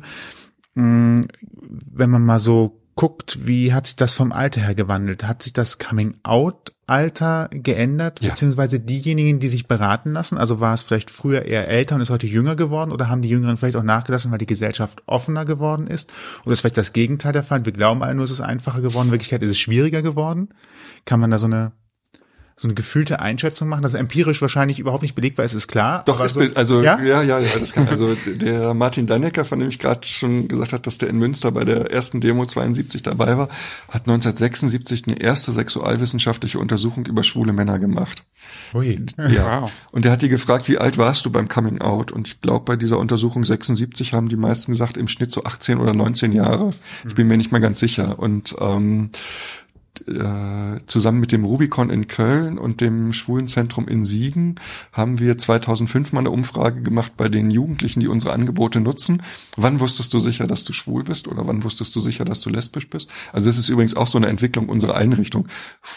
Erst war es eine Einrichtung für Schwule, dann war es eine Einrichtung für Lesben und Schwule und jetzt sind wir eine Einrichtung für Lesben, Schwule, Bisexuelle und Transmenschen. Also es hat sich auch deutlich verändert im Laufe der letzten Jahre. 2005 waren wir eine Einrichtung für Lesben und Schwule und wir haben halt unsere Jugendlichen gefragt, wie alt warst du, als du wusstest, dass du lesbisch oder schwul bist? Und die ähm, Mädchen haben gesagt, im Schnitt mit 15,0 Jahren und die Jungs mit 15,3 Jahren. Also deutlich nach vorne gerutscht und das, der Trend bestätigt sich. Also das ähm, Coming-out-Alter ist immer früher, was auch irgendwie logisch ist, weil auch die Pubertät immer früher einsetzt. Das heißt, auch die, die Art und Weise, sich mit der eigenen Sexualität auseinanderzusetzen, wird früher beginnen. Das hat sich deutlich verändert im Laufe der letzten Jahre. Auf der anderen Seite ist heute aber wahrscheinlich leichter, überhaupt herauszufinden, was ist denn eigentlich mit mir? Ja. Also du hast damals, ja, kurz nochmal, ja, ja, nee, Geschichte von vor 40 Minuten, ja, genau. du hast vom Buchregal in, in Berlin gestanden, wo halt so, so eher Männermaterial war. Ja, genau. Und ähm, bis dann hast du das Lesen erst den Heureka-Effekt gehabt. Ja. Und die Jugendlichen heute, die sehen das in irgendwelchen Filmen vielleicht auch einfach mal so nebenbei und fangen dann irgendwann mal an, so drüber nachzudenken. Also ich glaube, googeln danach, ja, genau. äh, was auch immer. Wir haben ja vorhin über äh, YouTube gesprochen. Ich glaube, dass dass das eine große Hilfe fürs Coming Out ist. Mhm. Also rauszufinden, wie, also es gibt ja im Coming Out zwei wichtige Fragen, nämlich äh, wo sind die anderen und wie sage ich es meinen Eltern? Die Fragen haben sich ja nicht, haben sich ja nicht geändert. Die sind, werden nur anders beantwortet. Also sagen, heute kann ich relativ schnell rausfinden, wo die anderen sind, weil sie nur ein Klick weit weg sind, die anderen. Ähm, wie sage ich es meinen Eltern, ist dann immer noch vielleicht auch nur ein Klick weit weg, keine Ahnung. Ich kenne auch Leute, die aus der Beratung, die haben ihr Coming Out bei Facebook. Braucht man ja einfach nur posten, ne? Also insofern. Ja, stimmt. ist heute auch im Vogue, dass man das so macht anscheinend. so, und ähm, ja, es wird immer, äh, also das äh, ähm, Coming Out-Alter ist immer jünger, ist auch irgendwie klar.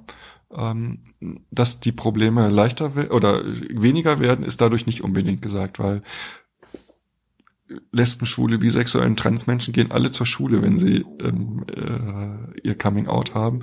Und da ist die Frage von Diskriminierung überhaupt nicht beantwortet, wie das in der Schule ist. Also die Frage bleibt ja übrig. Für die Beratungsstelle hat sich das tatsächlich gezeigt, dass sich das ändert. Denn ähm, äh, in der Regel kommen Jugendliche nicht in die Beratung, wenn sie ihr Coming Out haben, sondern die suchen sich ein lesbisch, schwul, bi, trans Jugendzentrum. Die müssen, also man, ich muss ja nicht irgendwie zwingend eine Beratung haben, nur weil ich ein Coming Out habe. Also das ist so, eher gleichgesinnt das in meinem ist, Alter, ne? das ist eher so die Denke von vor, also als ich mein Coming Out hatte, jetzt habe ich ein Problem, jetzt muss ich das irgendwie lösen und ähm, Da gab es aber noch den IDC-Schlüssel für. Den, den, Ja, ja, genau. Den G- äh, genau, also Psychologieschlüssel zum kriege ich, eine die Diag Krankenkasse. krieg ich eine Diagnose auf die Stirn und kann Dann brauche ich Therapie. eine Beratung. Genau, wenn, wenn, genau. Was ich abrechnen kann, Ja, ja. da kann ich auch Genau, so und ähm, das ist ja nicht mehr so. Das heißt, also das ist, glaube ich, eine der wichtigsten Entwicklungen, die äh, ähm, queeren Jugendzentren, die es inzwischen gibt. Und wir haben bei uns auch ein Angebot, ein queeres Jugendangebot, das heißt Kaffee Freiraum. Aber das ist was anderes als Beratung, auch wenn da sozusagen am Tresen niedrigschwellig auch Beratung stattfindet. Ähm, ja, das hat sich deutlich geändert. Mehr Kommunikationsraum untereinander. Ja, Vielleicht so als erste Hürde, damit man nicht unbedingt alle Plattformen abgrasen muss im Internet. Und die, die in die Beratungsstelle kommen, die, also wir nennen das immer Coming Out Plus, also die haben noch ein zweites Thema, was äh, für sie ein schwieriges Thema ist, weshalb das Coming Out so schwierig ist. Also zum Beispiel, wenn sie in sehr religiösen Familien groß werden, ähm, dann ist das oft so, dass die besonders starke Diskriminierungserfahrung in ihren Familien machen, auch durch die Eltern. Und dann brauchen sie schon Beratung. Da muss man es nämlich irgendwie hinkriegen, wie das zu Hause gehen kann, unbeschadet erwachsen zu werden, ohne psychische und physische Gewalt. Gibt es tatsächlich die Empfehlung zu sagen, warte damit, bis du ausgezogen bist? Ist das tatsächlich ein Ansatz, überlege ich gerade so? Also das, was du ja letztendlich auch gemacht hast? Naja, ähm, das Gute ist ja, dass wir äh, systemische Therapeutinnen sind bei uns in der Beratungsstelle und dann ist das mit den Ratschlägen eher nicht so, Okay. sondern Also es ist nicht so, ich komme rein, ich habe ein Problem und krieg dann, ja, wir haben hier folgenden Lösungsbogen. Äh, erst machst du dies, nee, so funktioniert das, und- nicht. Wir, nee, Katalog sagen. Ähm. ist eher so die Frage, wohin soll denn die Reise gehen? Also, ta- also so wie ich das gerade gesagt habe, was ist für dich anders und besser? Und dann mal rausfinden, was ist das? Und dann gucken, wie es um, wie es geht. Also eine sehr individuelle Beratung, Ja. Menschen eingehend. Ja. Mhm. Also je, jede Jugendliche, jeder Jugendlicher ist Expertin für sich selbst. Ich habe keine Idee, ob das so ist wie vor 40 Jahren oder vor 20 oder vor 10 oder ganz anders. Ja, aber es klingt für jetzt gar nicht falsch. Nee, ich finde das auch ziemlich Also gut. es, Ja, andersrum, es klingt gut. Es klingt gar nicht falsch, klingt immer so negativ. Nein, es klingt gut. ja. Es gibt ja auch einfach nicht die eine Geschichte, wie wir jetzt gerade auch schon mal gehört haben, sondern jeder hat so seine individuelle Geschichte und die eine verläuft eben ziemlich herkömmlich vielleicht und die andere dann doch so, dass man eben auf Hilfe angewiesen ist. Ne? Also es gibt schon ähnliche Themen. Das mit der Religiosität ist ein wichtiges Thema. Diskriminierungserfahrung in der Schule ist ein wichtiges Thema. Also tatsächlich warten immer noch viele mit dem, also die- es gibt ja auch so die Möglichkeit, sich in unterschiedlichen Welten zu bewegen. Also ich kann ja ein Coming Out haben an unterschiedlichen Orten zu unterschiedlichen Zeiten mit unterschiedlichen Menschen. Und ob ich in meiner Schulklasse sage, dass ich lesbisch, schwul, bi oder trans bin oder ob ich das in einem äh, Online-Forum für ähm, Gleichaltrige mache, ist ja ein ziemlich großer Unterschied. und ich kann das eben auch beides gleichzeitig machen.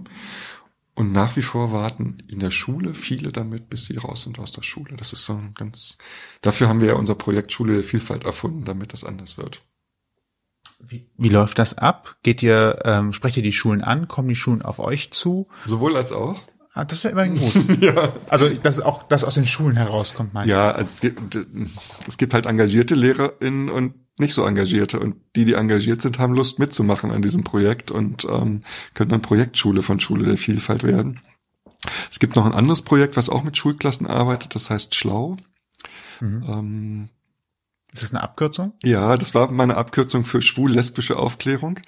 Äh, und auch das hat sich weiterentwickelt. Das heißt jetzt Bildung zu sexueller Orientierung und geschlechtlicher Identität. Nee. Bildung zu sexueller Orientierung. Also sexuelle Orientierung wäre das, was lesbisch schwul bi ist.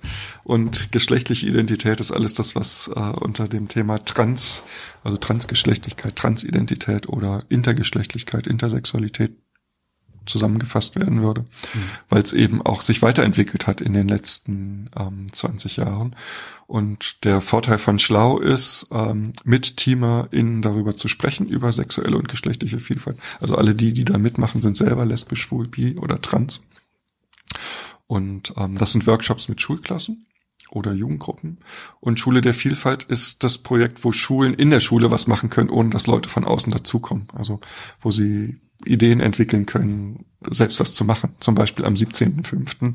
am Tag gegen Homo- und Transphobie ähm, machen die Projektschulen Aktionen in der Schule, lassen Luftballons steigen oder äh, machen Fotoaktionen oder Umfragen oder äh, irgendwas, um bewusst zu machen, dass es nach wie vor Diskriminierung gibt und um die abzubauen und vor allen Dingen deutlich zu machen, dass es ja in jeder Schule auch Lesben, Schwule, Bi und Transmenschen gibt. Äh, und dass die einfach schon da sind. Ja. ja. Wie halt im Fußball-Bundesliga-Verein. Genau. Ach, ja. Coming out ist immer. Mhm. Ja, aber es ist mal einfacher und mal schwerer. Ja. Immerhin können äh, Profifußballspieler glücklich darüber sein, dass auch nach 35 die Karriere meistens vorbei ist und man dann vielleicht auch nochmal leben kann.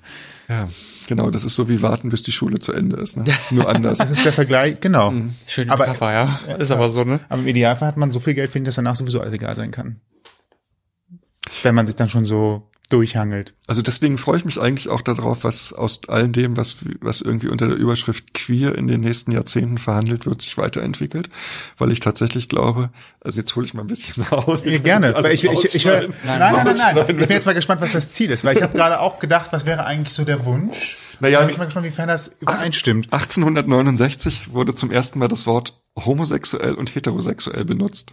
Das heißt, egal ob vorher schon Menschen gleichgeschlechtlich sich verliebt haben oder Sex hatten, es war irgendwas, aber nicht nicht, nicht homosexuell, weil es dafür noch keinen Begriff gab. Und ich vermute mal, wenn irgendwann in der Geschichte so ein Begriff erfunden, erfunden wird, dann wird er eine bestimmte Zeit benutzt und irgendwann ist er einfach nicht mehr notwendig. Mhm. Mhm. Und ähm, seit 1869 ist ein bisschen Zeit vergangen und ähm, die bürgerliche Familie hat sich ja auch weiterentwickelt. Also das, was wir so klassisch unter männlich oder weiblich verstehen, ist ja auch nicht mehr das wie vor 50 Jahren oder 100 Jahren oder 150 Jahren. Und ich vermute mal, je mehr sich das auflöst, ähm, desto mehr wird sich auch die Frage auflösen, sich festlegen zu müssen in Bezug auf sexuelle Orientierung oder geschlechtliche Identität. Und vielleicht dauert es noch 100 Jahre, aber es wird so sein, dass es irgendwann mal so ist. Ja, das war auch eigentlich mein Gedanke gerade. Vielleicht spielt es irgendwann einfach ja. keine Rolle mehr. Und ein gutes Beispiel ist ja, dass dass ähm, sich Sexualität und Reproduktion immer weiter auseinander entwickeln. Mhm. Also ähm, man kann es gut finden oder schlecht finden. Also auch Social Freezing ist ja so ein Teil von Auseinanderentwicklung von Sexualität und Reproduktion. Wenn das alles so ökonomisch verwertet wird, dann finde ich das sehr kritisch. Aber es hat auch eine Chance da drin, nämlich ähm, äh, sich zu verabschieden von klassischen Rollen von was ist männlich und was ist weiblich. Und, und darin steckt eine Chance, glaube ich. Wir haben in den letzten 50 Jahren auch viel bewegt. Also jetzt mal gesellschaftlich allgemein gesehen, äh, eine Frau darf heute selber entscheiden, äh, ob sie arbeiten gehen möchte oder nicht und kann nicht dazu gezwungen werden, zu Hause zu bleiben. Äh, und, und überhaupt, dass Frauen normal arbeiten gehen, das ist immer bei der gehaltstechnischen Geschichte, ja, genau, das ist zum Beispiel, passieren muss. Ja. Ähm, aber es, es bewegt sich etwas. Es ist lang und dem Einzelnen, vor allen Dingen Betroffenen, wird das wahrscheinlich auch immer noch zu langsam vorangehen. Aber am Ende kann man sagen, es bewegt sich tatsächlich in eine Richtung, die mehr Möglichkeiten für alle geben. So ich hoffe das zumindest. Andererseits, ich habe gerade einen Lehrauftrag an der Evangelischen Hochschule Bochum gehabt. Also da werden Menschen ausgebildet, um Sozialpädagoginnen oder SozialarbeiterInnen zu werden. Und ähm, in dem letzten Kurs waren 17 Studierende und da war ein Mann dazwischen. Also Mhm. das hat auch was mit Berufssoziologie und männlich und weiblich zu tun. Ich habe in meine Fortbildung gemacht ähm, zur Akzeptanz- und Commitment-Therapie.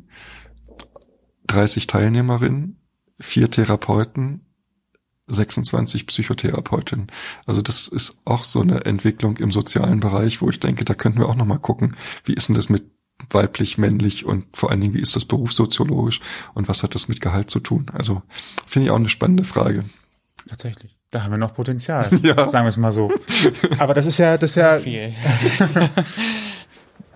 gibt, ist genau als Grundschullehrer. Ja, ja, genau. auch überwiegend spa- weiblich. Ja, Ja, stimmt. genau. Also warum, warum ist das so? Warum hat das so zu sein? Ja. Und ähm, von daher gibt es noch Potenzial, aber ich gefühlt von dem, was ich gehört habe von von Menschen, die älter sind, ich habe mal eine Reihe gemacht äh, aus den 50er Jahren und ähnliches. Ach, spannend. Da haben wir uns gesellschaftlich tatsächlich, glaube ich, weiterentwickelt. Ja, glaube ich auch. Also ich habe Geschichten gehört von von Menschen, äh, von von Ehepaaren, die sich in den äh, 60ern haben scheiden lassen, Anfang der 60er, wo die Kinder dann äh, nicht mehr mit anderen Kindern spielen durften und ähnliches, weil die Eltern sich haben scheiden lassen. Und da haben wir doch tatsächlich äh, einiges hinter uns gelassen. Wir sind sicherlich noch, ne, wie ich eben schon sagte, nicht beim Zielzustand und es bewegt sich ja auch immer alles, aber ähm, auf der anderen Seite ist eine solche Ächtung heute zum Beispiel auch nicht mehr da und das ist ja schon mal ein Fortschritt. Wir machen gerade ein Filmprojekt mit dem Medienprojekt Wuppertal äh, zum Thema Diversity ähm, mit älteren Menschen und ähm, der Titel ist Endlich so leben, wie ich will. Also da geht es darum, Leute zu befragen, die etwas davon erzählen, dass es so einen Punkt in ihrem Leben gab, wo sie sich entschieden haben, jetzt richte ich mich nicht mehr danach, was andere von mir erwarten und was die Gesellschaft von mir erwartet, sondern jetzt entscheide ich selber. Und da gibt es ein ganz tolles Interview mit äh, einer über 80-jährigen ähm, ehrenamtlich Engagierten im Stadtteilladen in Bochum, die ähm, als Mädchen immer Hosen tragen wollte und der wurde das verboten, weil das nicht geht, als Frau Hosen zu tragen. Und ähm, da hat es ist eine, ist eine tolle Geschichte, wie sie dann eigentlich sagen, jetzt ist mir das völlig egal, ich mache das jetzt so. Die trägt auch nur Hosen tatsächlich. Also für die war das ganz wichtig. Und es hatte nichts mit dem Thema ähm, sexuelle Identität zu tun, sondern für sie war das einfach äh, zu sagen, ich äh, entscheide selber, wie meine Rolle ist als Frau und ich lasse mir das nicht mehr vorschreiben. Das fand ich eine ganz spannende, schöne Geschichte. Dann erzählen auch ältere Lesben und ältere Schwule und ähm, äh, Menschen, die ähm, nach Deutschland äh, eingewandert sind über den Punkt, an dem sie sich entschieden haben, es jetzt anders zu machen. Und die Geschichten haben alle eine innere Verbindung. Und ich glaube tatsächlich, dass gerade so Fragen mit Geschlechtsrolle und was ist männlich und was ist weiblich ganz viel mit meinem Thema, sowohl mit meinem persönlichen als auch mit dem Thema der Beratungsstelle zu tun haben. Und wer weiß, äh, ich könnte ja, glaube ich, 2017 ganz gut eine Freundin haben und trotzdem auf Männer stehen und das irgendwie hinkriegen. Das wäre halt nur queer irgendwie. Also ich müsste mich, ich glaube, ich müsste mich nicht mehr entscheiden heute. Also Vielleicht müssen wir da noch einen Begriff für finden. Oder auch nicht. ja. Es gibt, da- habt ihr schon einen Podcast zum Thema, ähm, wie nennt sich das denn jetzt, äh, polyamorös gemacht? Nein. Nein, das ist aber tatsächlich dann nochmal das nächste. Und dann wird's ja richtig interessant. wenn man nämlich dann in dieser Gruppengeflecht, also Ja. das kann ja unglaublich groß werden, Ja. das Geflecht von Menschen, die miteinander zusammen sind. Äh, Wenn man dann noch einen Bisexuellen oder zwei dazwischen hat und dann auf einmal die Gruppe nochmal komplett anders ähm, sich ausdifferenziert, das ist tatsächlich ähm, Also ich finde das, Wäre noch mal fänd sehr- das sehr spannend, interessant, ja. Weil es werden sich ja auch so, also Familienformen ändern und Partnerschaftsformen ändern. Das wird ja nicht so bleiben, wenn sich, ähm, wenn sich das auflöst, das Ideal der bürgerlichen Ehe und Familie, wenn sich das weiter auflöst. und auch das passiert ja eigentlich unbe also mehr oder weniger unbemerkt passiert das ja gerade auch schon. Und eigentlich ist die Ehe für alle dann ein Ding von gestern. ja, Oh. also ich mache das mal als Beispiel. Für, Ja. Regen, für Regenbogenfamilien ist das ist das nix eigentlich. Also sagen, in, da ist Südafrika weiter. Also wenn ähm, in Südafrika ein Kind in die Lebenspartnerschaft von zwei Frauen hineingeboren wird, ist, sind beide Frauen automatisch rechtlich Eltern dieses Kindes. Das ist in Deu ist ja mit der Ehe für alle nicht erledigt. Das heißt, die Co-Mutter muss ja nach wie vor eine Stiefkindadoption machen. Das ist eigentlich ja total verrückt. Also da ist eine Lücke, die nicht, äh, die nicht geschlossen wurde. Und gleichzeitig, wie ist das denn, wenn ähm, äh, ein lesbisches Paar und ein schwules Paar gemeinsam die Verantwortung für Elternschaft übernehmen wollen, also eine Queer Family gründen? Die sind auch nicht rechtlich abgesichert. Also das fehlt auch. So, also da ist die Ehe für alle nicht das Passende. Co-Mutter klingt auch irgendwie so ganz Vielleicht, Plastisch. dann sind wir aber auch, wenn wir das erledigt haben, sind wir auch beim Steuerrecht wieder. Und Ja, da kann man noch mal, also das Ding kann man unendlich spinnen und vielleicht muss man es einfach an ganz anderen Sachen festmachen als das, woran es wir in der Vergangenheit festgemacht Das glaube ich haben. auch. Also hätten wir noch einen anderen Podcast, aber ja, dann wären wir eher so bei, den, bei meinem linken Jugendverband. Und äh, was, was ist notwendig an äh, gesellschaftlicher Verantwortung zu übernehmen? Und ja, ja, das stimmt. Also, naja. Viele inspirierende Gedanken. Wow, ja, ich habe schon sehr viele Themen mitgehört, die ich jetzt im, beim Schneiden, glaube ich, nochmal aufschreiben muss einfach. Kleiner Tipp, vielleicht schneide ich auch mal wieder, aber kleiner Tipp, man kann Vielleicht. zurückspulen. Vielleicht abschließend, ähm, du kannst ja jetzt auf einige Jahre ähm, Entwicklung der schwulen Community zurückblicken. Mhm. Wie hat sie sich verändert? Oh, Gibt es vielleicht noch eine schwierigere Frage? Noch schwieriger. Also f- 1985 hätte ich tatsächlich von der schwulen Szene gesprochen oder von der schwulen Subkultur. Und das könnte ich gar nicht mehr. Die ist so vielfältig geworden. Also ich weiß nicht, ob es die Community überhaupt noch gibt. Es gibt viele Communities, in denen sich schwule Männer bewegen. Und ähm, Es ist, es ist okay, ist es noch bunter geworden? Sagen wir es ja, so, um den es Begriff ist zu noch bleiben. bunter geworden. Das macht es weniger greifbarer. Also es hat eigentlich die, die, die, die Vielfalt bekommen, die es eigentlich schon immer hätte haben sollen, vielleicht sogar. Man braucht, man hat keine, keine direkten Räume mehr, man hat keine Identifikations, keine, keine einzigen Identifikationsräume mehr, Identifikationsbezugspunkte. Also es ist, ist äh, es ist statt, also ich glaube, hm. Also ich überlege gerade, früher war es so, man ist in Club X gegangen und dann fand man halt die Genau, in Münster- besonders toll. Genau, in Münster musstest du klopfen beim Na und, dann hat jemand so eine Klappe aufgemacht, dich angeguckt und wenn die Klappe wieder zuging, wurde die Tür geöffnet. Also du musstest schon deswegen klopfen oder klingeln, um sicher zu sein, dass da nicht irgendwelche äh, Nazis oder ähm, Homophobe den Laden stürmen. Und äh, es gab aber auch nur diesen einen Ort. Und das Schwulenzentrum gab es auch noch. Also vielleicht gab es zwei Orte in Münster. So, in Berlin war das noch ein bisschen anders. Und ähm, äh, heute gibt es so viele unterschiedliche Orte. Also für jedes Interesse gibt es einen anderen Ort. Ähm, ich kann wandern gehen oder ähm, schwimmen gehen oder äh, Museumseisenbahn mögen. Das kann ich alles nur mit schwulen Männern zusammen machen, wenn ich das gerne möchte. Ähm, ich muss mich aber auch gar nicht nur mit schwulen Männern ähm, äh, bewegen, wenn ich äh, besondere Interessen habe, sondern ich kann das auch mit allen anderen möglichen zusammen machen und also so, das ist einfach statt eindeutig vieldeutiger geworden oder vielfältiger geworden. Und ich, also aus meiner Sicht finde ich das ja ganz gut, weil ich glaube, dass Identität auch oft so ein an, falsch verstanden wurde, also im Sinne von Eindeutigkeit und ähm, ich glaube, Identität produziert sich immer wieder neu und es kommt ebenfalls drauf an, mit wem ich mich gerade bewege. Und dann kann ich eine neue Seite von mir erfahren oder einen neuen Aspekt von mir erfahren. Und ähm, das ist, glaube ich, die größte Veränderung, dass es nicht weniger eindeutig ist und vielfältiger geworden ist. Was eine große Chance ist und gleichzeitig auch eine große Herausforderung ist. Auch noch mit einer Stimme zu sprechen, letztendlich, wenn es um das Durchsetzen von Interessen geht. Ja, zum Beispiel. Also Ja. vorher war es vielleicht einfach, ich muss an einen Ort gehen, um alle zu erreichen und zu Ja. mobilisieren. Und jetzt ähm, muss man diese, dieses, diese Ansprechhaltung neu schaffen. Also sozusagen, es gibt ja auch eine kritische Auseinandersetzung innerhalb der unterschiedlichen Communities zur Ehe für alle zum Beispiel. Also ähm, für den Teil der Bürgerinnenrechtsbewegung ist das ein großer Erfolg. Es gibt aber auch genau diesen anderen Teil von ähm, Gesellschaftskritik, wo es um Verantwortungsgemeinschaften geht, wo es um so Fragen von gerechter Steuer geht. Das geht das in eine ganz andere Richtung als äh, in die Richtung Ehe für alle. Und Mhm. ich kann mich in diese Diskussion einklinken oder in die andere einklinken. Ist beides möglich. Wieder ein buntes äh, Stück. Die bunte Stunde, genau. Ja. Ein großes Stück der queeren Vielfalt, wie wir sie gerne nennen, ohne Stempel aufzudrücken. Ne? Genau. Wenn man mehr über euch erfahren möchte, wo kann man sich melden? Ähm, für die, die das Telefon benutzen wollen, unter 19446. Das ist nämlich auch eine historische Errungenschaft. Ähm, die bundesweit einheitliche Beratungstelefonnummer für die Lesben- und Schwulentelefone. Tatsächlich, ohne Ja. Vorwahl? Nee, mit Vorwahl, also für den Ort jeweils, Okay. aber du kannst 030 19446 wählen, dann landest du bei der Schwulenberatung Berlin. Oder du kannst 0221 19446 wählen, dann landest du beim Rubicon in Köln. Oder in Bochum mit 0234, dann landest du bei der Rosa Strippe. Also das war in den 90er Jahren eine Errungenschaft tatsächlich. Egal in welcher Stadt ich bin, ich will die Vorwahl und diese Telefonnummer. Oder im Internet, rosastrippe.de geht auch. Sehr schön. Ganz einfach. Schlicht und ergreifend. 19446, ja. Kann man nicht merken. Tatsächlich. Einfach. Hat die Nummer eine, hat aber keine Besonderheit, ne?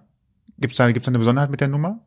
Nee, also kostet genauso viel wie jeder andere Anruf. Ne, ich hätte gedacht, vielleicht habt ihr die Zahlenkombination vielleicht, Nee, äh, das hat irgendwann die Post so vergeben, als es noch die, als es noch die Post war. Ich, äh, die, Das klingt so, man hat ein Formular ausgefüllt, da war da jemand, der hat dann gesagt, so 19445 hatten wir gestern, ist heute genau. 19446. Ich glaube, in Berlin ist, die, die BVG in Berlin ist 19449, glaube ich. Und, ihr, äh, ihr habt halt schneller abgegeben. und die, die, ähm, die Kollegen von der Schwulenberatung in Berlin erzählen dann immer die Anekdoten von Leuten, die sich verwählen, statt der neun am Ende die sechs wählen und dann bei der Schwulenberatung landen und eine Verkehrsauskunft wollen. Aber da sieht man eben mal auch, äh, dass das früher so funktioniert hat, ne? Bei der Ja. über die Post und auch über so einen Weg überhaupt. Und dass eben nicht alles so war, wie es heute ist. Vor 20 Jahren, als ich angefangen habe bei der Rosa Strippe, haben die meisten Beratungsgespräche am Telefon stattgefunden. ja. Das ist Anonym, ne? und anonym. Also es ist halt ja, kein, kein direktes, also also es war auch wichtig, dass es anonym ist. Es ist eine Hürde weniger. Ja. Man erkennt mich auf der Straße nicht wieder. Ja, schön. Ja. Das ist der Grund, warum wir diese Serie ins Leben gerufen haben. Genau. Dass auch andere Menschen, die in diesem Thema stecken, eben äh, wissen, dass es da, da draußen Hilfe für sie gibt, wenn sie Hilfe möchten und dass sie nicht alleine sind, wenn sie sich einsam fühlen. Zum Beispiel, da gibt es natürlich noch viel mehr Gründe, aber das sind ja so die Hauptgründe, wie du ja auch vorhin schon erwähnt hast, Markus. Und ähm, wenn ihr ein Thema habt, was ihr gern besprechen möchtet in diesem Zusammenhang, dann könnt ihr uns natürlich gerne schreiben, ganz unverbindlich unter mail at ausgangpodcast.de. Wir können eine Aufzeichnung machen, wenn es zu einer Aufzeichnung kommt, die entweder persönlich stattfindet, wie jetzt gerade, oder auch anonym, wenn ihr das gerne möchtet und euch das lieber sein sollte. Also, ja. So Könnt ihr euch einfach bei uns melden. ne? Alle Infos auch auf unserer Homepage ausgangpodcast.de. Da gibt's auch die Verlinkung und wir tragen natürlich nochmal die Nummer ein. Richtig. Ähm, die bundeseinheitliche Rufnummer äh, 19446. Mit eurer jeweiligen Vorwahl. Richtig, genau. Was ist eigentlich in Städten, wo es äh, kein Zentrum gibt? Gibt's das? Ähm, Ja, gibt's natürlich, also es gibt nur, ähm, wir haben gerade einen Bundesverband der ähm, hauptamtlichen Schwulenberatungsstellen gegründet. Es gibt nur zwölf in Deutschland. Also das ist äh, noch nicht mal für jedes Bundesland eine. Nein, und wir haben also- in Nordrhein-Westfalen nicht jetzt schon Fünf. im Gespräch, weiß, äh, nee, Entschuldigung, das stimmt nicht ganz, weil es gibt aber fünf Landesgeförderte, aber ich habe, wir haben zwei, vier, vier Schwulenberatungsstellen in Nordrhein-Westfalen. So, das heißt, dann bleiben für die anderen zwei in Berlin. So, dann bleiben sogar nur noch sechs für die anderen Mhm. äh, 14 Bundesländer übrig. Ähm, hoffentlich haben die in Bayern eins. Ich München, glaube, auf dem Land. genau, keins in den, in, in den neuen Ländern, kein hauptamtliches äh, Beratungszentrum Oh. in den ähm, neuen Ländern. Das ist äh, Überraschend. erschreckend wenig generell und äh, dafür erst recht, finde ich. Ja. Also wäre quasi für die, nee, das, das stimmt jetzt nicht, der, aber angenommen, ich käme jetzt aus Brandenburg, so wie ich ursprünglich, Bist du dann nach Berlin, genau. Zu, entweder ja. zum Manometer Dann oder zur Schwulenberatung. ja, wow. Und wenn du aus Mecklenburg-Vorpommern bist, gehst du nach Hamburg zum MHC. Ja, das ist ziemlich, also äh, schon ein relativ weiter Weg tatsächlich auch, ne? Und wenn ich jetzt in Schwerin tatsächlich die Nummer wähle, dann lande ich automatisch in Ich Berlin. nicht, ich glaube, nee, nee, nee. Ich, dann, Ah, dann wird wahrscheinlich kein Anschluss unter dieser Nummer. Aber das heißt, wenn sich äh, Aufruf da draußen, wenn sich zehn Leute zusammentun und mit Fördergeldern privat oder öffentlich ein neues aufmachen, wäre die Nummer noch frei in ihrer Stadt? Ähm, ja, die Nummer wird gehütet. das ist ein bisschen kompliziert, weil das macht jetzt die, ähm, wie heißt diese? Äh, Bundesnetzagentur beziehungsweise Genau. haben nicht noch einen neuen Doch, Namen die? Bundesnetzagentur. Bundesnetzagentur. Und die, bei denen kann man das beantragen und da muss es, äh, es gibt sozusagen einen Hüter dieser Nummer, das ist das Zentrum Weißenburg e.V. in Stuttgart. Ah, die hat quasi die, die Rechte, Genau. in Anführungsstrichen, ja. In der Nummer und die muss dann sagen, das ist richtig, dass genau. die diese Nummer genau. für diesen ja. Vorwahl bekommen. Genau, und die, das Zentrum Weißenburg ist mit der Schwulenberatung auch in dem Bundesverband und ähm, ja. Wir sind in Deutschland, das alles geregelt. selbst selbst sowas, wo man denkt, ach, ist ja nur eine Rufnummer, das geht auch sein bürokratischen nee, dann, Genau. Das geht nicht so einfach. Ich kann nicht einfach die Nummer benutzen, sondern ich brauche mindestens zwei Anlaufstellen, ja. ja. Haben wir auch dazu was gelernt. Auch das ist Vielfalt. ich ja. verkaufe das jetzt mal positiv. genau, das ist äh, übrigens ein wichtiger Satz für die systemische Beratung und Therapie. In allem steckt eine Möglichkeit. Mhm. Und das finde ich auch eine wichtige Haltung für, ähm, für die eigene Arbeit. Ähm, nicht so sehr auf das Problem zu gucken, sondern was da für eine Möglichkeit zur Entwicklung drin steckt, ja. Welches die Wege sind letztendlich. Ja. Und welcher dann von denen der schönste ist. Genau. In seinen eigenen Augen. Und sich zu erlauben, auch mal zurückzugehen. Fehler zu machen. Ja. Und zu sagen, ich nehme Kurskorrektur vor. Genau. Ja. Genau, das machen wir. Das ist Beratung. Wow, schön. Das ist schön. Ja, das ist ein, ein, ein schönes Bild. Ja, ich auch. Das ja. war jetzt nicht, jetzt klingt immer, aber tatsächlich meine ich das auch ernst und so muss man es auch sehen. Ja. Finde ich sehr wichtig. Wow. Was für ein schöner Schlussgedanke. Ja, danke schön. Markus, vielen sehr Dank für deine Zeit. ja, wie wir schon gesagt haben, wenn ihr eine Geschichte habt, meldet euch gerne bei uns und dann leiten wir das in die Wege, werden uns treffen oder wie auch immer wir dann zusammenkommen. Und ne? ansonsten auch Feedback und Anmerkungen. Immer gerne. gerne willkommen, wenn ihr auch ein Thema habt, wo ihr sagt, das würde mich interessieren. Vielleicht findet ihr dazu jemanden, mit dem man darüber reden kann. Dann genau. meldet euch bei uns und dann gucken wir, was man da machen kann. Genau, genau dafür ist diese Serie hier da. Genau. Freuen wir uns. Markus, vielen Dank. Ich danke sehr euch. schön, danke. Hat Spaß gemacht. Ja, danke. uns auch. Danke. Tschüss. Ciao, ciao. Ausgang Podcast. Die Gesprächsvollzieher. Deine Interviewreihe mit Menschen, die spannende Geschichten erzählen. Mit deinen Gastgebern Sebastian und Toni. Kostenlos anhören auf www.ausgangpodcast.de.